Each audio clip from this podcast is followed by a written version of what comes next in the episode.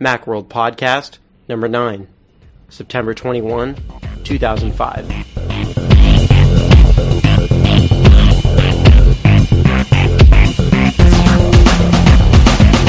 Hello, and welcome to another edition of the Macworld Podcast. I'm your host, Cyrus Farivar.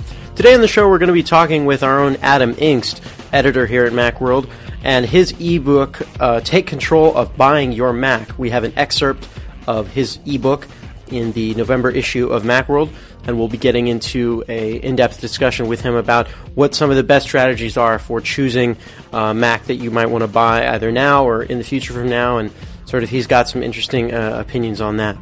But before we get into that, I just wanted to continue something that, that we sort of discussed in the special edition of the podcast. We were talking about the new iPod Nano. I was so taken with the iPod Nano when it came out two weeks ago that literally the next day I went into an Apple store, uh, the one nearest me over here in Emeryville, across from San Francisco.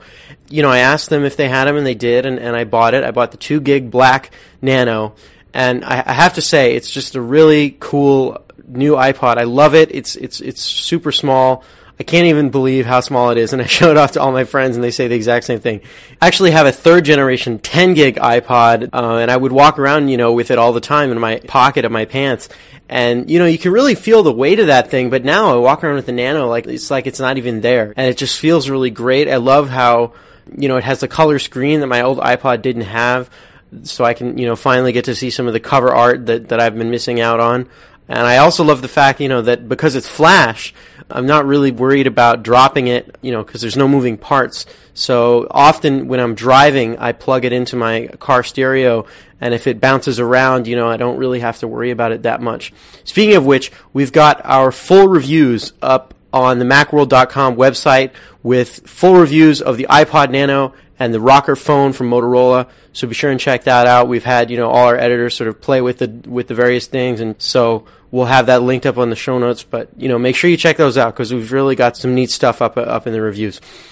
Anyway, back to um, talking about taking control of buying your Mac. You know, I, I think that uh, you know a lot of people out there are sort of wondering when to buy the new Mac, when the right time is, and what kind of thing they should get. You know, if you're a student, you should maybe want to consider this, or if you're a working person, you might want to consider that, or if you're, you know, bouncing around various places, you may want to consider a laptop versus desktop or, or whatever else. But uh, we've got Adam Engst, who has taken a whole bunch of data and he's figured out sort of what he thinks to be is the best type of strategy.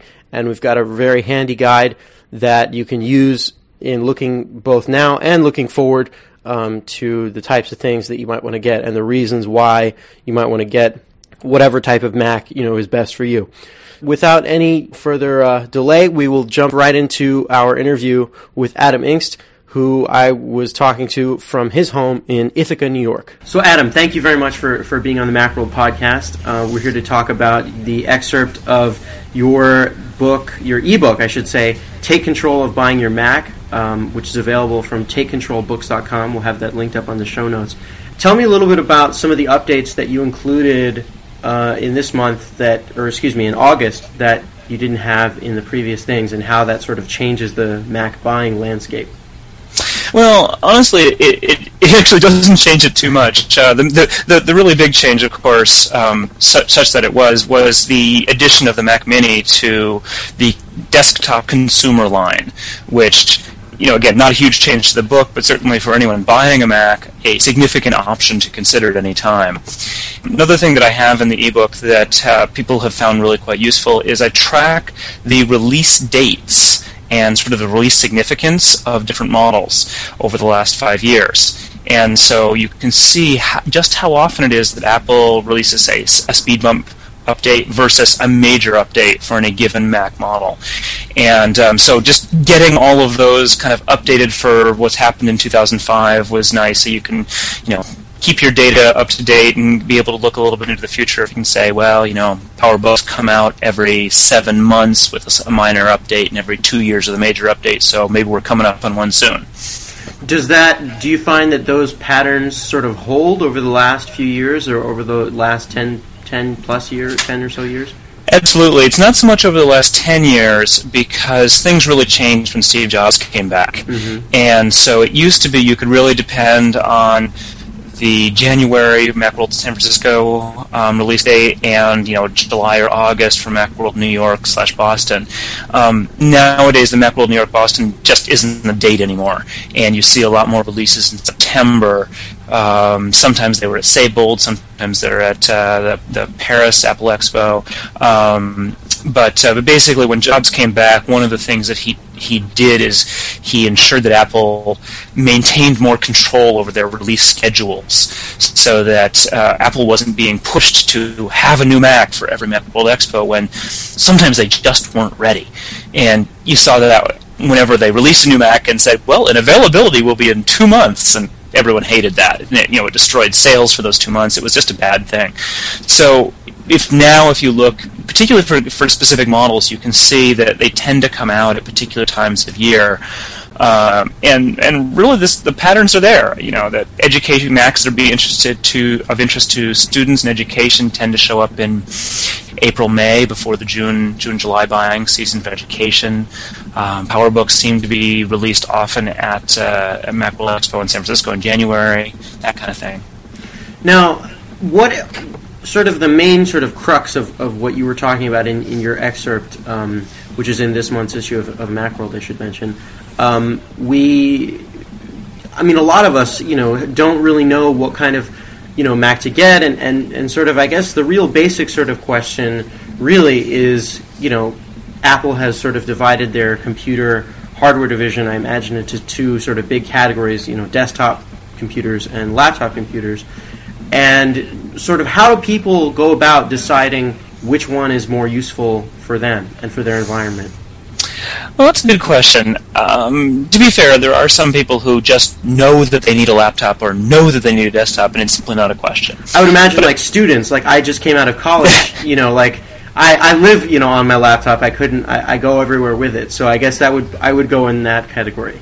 And in fact, I just uh, a friend of mine who's a graduate student at Cornell has a uh, a desktop machine that is being a total pain in the butt for her because she's a student. She's going all over the world, um, and uh, you know, not she can't take her computer. She has to store it. You know, she has to somehow pick it up and go where she goes to the next place. And you know, so for a student, for instance, that's a perfect example of you know someone who you know your life is is in you know constantly in flux. Plus, you work in a lot of different places. Plus, frankly, dorm rooms stink, and as far as ergonomics go, a lot of the time. So you know, there's simply nothing good about uh, um, a desktop machine for a student unless you're doing something where huge amounts of screen space is, is really important, um, or again, you need just the maximum amount of computational power that only a only a desktop machine is going to be able to get you. And so I can imagine something like that would be, say, a film student. Film student is definitely one of them, although film students can often get by with one of the more powerful laptops and an external monitor. Mm. Um, one thing I actually recommend in the ebook, although it's, it's not, it didn't make it in the excerpt, um, is I always recommend extra monitors. Uh, whether it's a desktop or a laptop, you just you just improves your work productivity so much to have more screen space. Now, what about when we? So you know, once you've made the decision to sort of figure out what the uh, what what what's best for you. I mean, how do you how do you go through that? I mean, we you know we talked about how students you know they're they're constantly in the move, but what about somebody who say you know maybe working in one place and maybe they have a desktop there at work that they use, uh, but you know, but they're not necessarily they don't necessarily want to be tied somewhere in their house to use their computer mm-hmm. at home. What are sort of the the things that people should take into consideration in that regard? Well, we have in the excerpt, um, and, and, obviously in the ebook, a uh, sort of a worksheet that helps people choose between a desktop and a laptop. And what it, it basically does is um, there's two columns of questions. Um, such as, you know, is your life relatively fixed such that you aren't likely to move frequently? Do you know, do you envision moving multiple times in the next few years? Um, you know, do you prefer a full desktop keyboard um, versus the laptop keyboard? Some people hate the laptop keyboards, other people love them. You know, the one thing, another thing that people tend not to think about is desktop machines tend to remain useful from a longer period of time. Um, they tend to break less. You know that. Uh, so if you're one of those people who is, you know, careful, a laptop isn't as big a deal. But you know, if you're one of those people who's constantly dropping things and breaking things and losing things, you know, that kind of pushes you over into the desktop category a little bit more. So basically, in, you know, in the excerpt, we go through this worksheet of asking these questions, and then you sort of add your add up your points. And it's not a hard and fast thing, but I think it will give you a sense of, oh yeah, I'm really more of a desktop person, or I'm more of a laptop person, and particularly when you take into account, you know, what other computers you may have around. You know, again, if you do, you have a desktop machine at work. Um, you know, maybe you don't need a desktop machine at home. That a laptop makes a lot more sense for just sort of additional flexibility. Yeah, and I imagine also. I mean, you were talking about, uh, you know, having a desktops having a longer life. I imagine that some people, you know, extend the life of their desktops by expanding them. Obviously, you know, a a G5 tower is a heck of a lot more upgradable than, say, an iBook. Right. And um, you're, you're, certainly anytime you get into that um, that sort of thing, you are faced with the fact that Apple is constantly releasing new computers, and so I think that you have to also think a little bit about your likely budget. You know, two to five years down the line, that if you're the you know if you're the sort of person who honestly has money to burn, you know, maybe you're you don't really care because you're going to be buying the latest and greatest every two years. On the other hand, if money is tight, then I think it makes more sense to look for a machine that you can keep upgrading in small ways to keep it as powerful as possible for as long as possible. So, what are some of the ways that people can do that? I mean, something that jumps jumps to mind, obviously, is you know adding a new hard drive or maybe upgrading the processor, adding more RAM. But what are what are sort of some of the things that that are sort of simple and easy that, that people can do to extend the life of their desktops? Well, honestly, you, you pretty much hit it there. That um, you know, the I mean, RAM is always good. Mac OS 10 eats RAM for lunch. Uh, I never recommend less than 512 meg, and at this point, um, going to a gigabyte is not a problem. Uh, you know, it doesn't cost much; it's well worth it. Similarly, hard disk space. If you are doing video or anything that that is going to be using a lot of it, you can almost never have a, you know too much hard disk space for, for video projects, and it's so cheap now. I you know I I use uh, external hard drives as, as my backup medium, buying bare drives, and my my rule is I buy a new one when the next you know sort of uh, size comes down to 100 bucks, and you can now get you know 250 or 300 gigabyte bare drives for under 100 bucks. So it's just nuts. Those are external drives those are those are the bare drives. So you actually need to put it into a case. But mm-hmm. ca- you know, once you bought a case, you can keep popping different drives into it, or you can get. Uh, I use, for instance, a Granite Digital FireWire drive bay, so I can buy little trays um, and then swap bare drives in and out of them. Mm-hmm. What about the what's what's the uh, situation of of putting in a new internal drive versus say getting an external drive and putting into a case versus buying sort of a prefabricated external case? Well, it all depends on what you're trying to do. If you're simply attempting to expand your internal storage space and buying the bare drive and putting it internal, which there's assuming you have a Power Mac, frankly, because it's not going to happen in any other computer, right. uh, will give you a lot more space. Um, you can you can either replace your internal drive or you can just have it as an additional drive, and that's a that's a great way of doing things. However, it should be understood that that's really good for extra space and for scratch space and things like that. It should not be considered to be a particularly good backup media uh, because all it takes is a thief to take your machine and you've lost your original and your backup. Um, so it's always a good idea to separate backups. So if you're looking for a backup drive, I usually always recommend external. Now, in terms of whether or not it makes sense to you know buy uh, you know, a prefabricated drive in a case and all that. That's certainly the easiest and the cleanest method. You'll find that you pay uh, somewhere between probably 100 and 150 dollars for the case and the power supply and all of that. And so a lot of people like to reuse that investment in some ways by buying these bare drives and popping them into external cases. And uh, and that way, you know, you can use one drive for a while. If say it's a backup drive, then take it out of its case, put it on your shelf or you know in your safe deposit box or whatever, and put another one in that case and use that one. All right, let's switch gears just a little bit and, and move over to the sort of you know laptops. Why would I want to buy an iBook versus a PowerBook or a PowerBook versus an iBook? Well, those questions are actually a little harder than on the on the, the desktop side because on the desktop side, you know, a Power Mac is a big honking tower versus the you know the industrial design of the iMac or the cheapness of the eMac or the Mac, you know, the smallness and cheapness of the Mac Mini. Um, once you get into the laptop line, they all kind of look the same, more or less. And so, you know, what it comes down to is that the iBooks are going to be cheaper, um, have less expandability, a little bit less performance, um, and less flexibility than the PowerBooks. So, uh, for instance, you know, the the for a 12-inch screen model, the iBook is going to be a little larger and heavier than, than the 12-inch PowerBook. Uh, the they won't be able to take as much RAM. You won't be able. They don't. None of the iBooks can take PC cards, um, which the 15 and 17 inch models of the PowerBook can. The CPU speed and cache size and bus speed will never be as high on an iBook as they are on the comparable PowerBook of the same generation.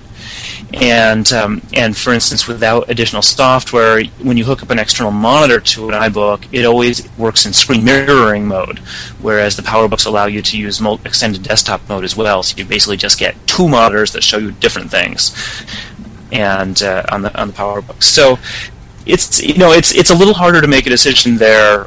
Honestly, I think that cost is is probably the really big one. Because mm-hmm. I imagine probably the vast majority of people out there are using their Macs, uh, you know, be it laptop or desktop, just for sort of ordinary uh, things like you know using basic applications, Microsoft Word, Excel, and those kinds of things, email and, and web, of course. But for those kinds of things, I can't imagine that there would be a compelling, you know, assuming that you're doing nothing fancy, you don't really care about video mirroring or any of that kind of thing. That you know, there's no real compelling reason why you would want to buy a PowerBook, or is there? Well, it depends a little also on how, uh, not so much just exactly what you do, but how you conceive of the Mac. So, for instance, if the laptop is your primary computer, I tend to recommend that people go for the, the PowerBook, and actually particularly the larger PowerBooks, purely on the monitor size. Um, that, that monitor size just helps so much. And whereas if you have a desktop computer as well, and you're using the laptop more for flexibility around the house or to take to the library or because you travel on business a lot, then I actually strongly recommend that people look either at the 12-inch iBook or the 12-inch PowerBook, basing the decision mostly on cost and or if there's you know, some special feature of the PowerBook that would make it particularly more interesting. So, so that's how I look at it. Is you know, is, is it more that that you're is it a primary Mac or kind of a traveling Mac, and then to you know to differentiate based on that. Great. Well, Adam, thank you so much for taking the time to speak with us today. We really appreciate it. And uh, keep us posted if you have any updates to, to your ebook. Yeah, uh, I'm I'm actually uh, working on one uh, fairly soon. Once I free up a little spare time, now that Apple has the uh, the migration assistant, when you buy a new Mac, they make it really easy to update. Uh, you know, to move all your stuff over from your old Mac. That's something I want to I want to add to the book, um, both to talk about that a little bit, not that it requires that much help because obviously it does a good job, but um, but also just to start looking at well, gee, what if you aren't you know upgrading from a Mac that you can use the migration assistant with? You know, how do you do that? Mm-hmm. Because I think there's a lot of people who buy a new computer and then sort of you know, sitting there looking at these two computers, going, okay, now how do I move everything over? so you know, I've got an older older older laptop without FireWire or whatnot, it gets significantly more difficult. Right, I can imagine. I can imagine that there would be a lot of people who would appreciate that. Well, we look forward to, to hearing more from you um, uh, in any future updates, and uh, thank you again for being on the show. Thanks for having me. Okay.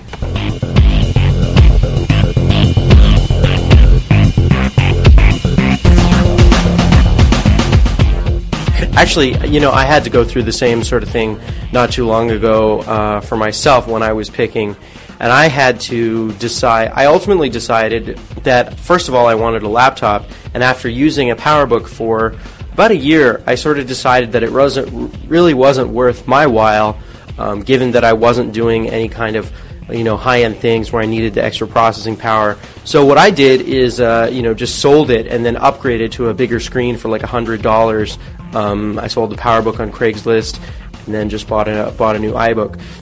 Anyway, so be sure and check us out uh, in early October for our program on blogging tools. And we'll be talking with our own Dori Smith, who's a frequent contributor to Macworld. She wrote an article about blogging tools for the Mac in the November issue. So be sure and check out all of the new iPod Nano reviews and analysis at macworld.com and also playlistmag.com. Once again, from San Francisco, this is Cyrus Farivar for the Macworld Podcast. Bye.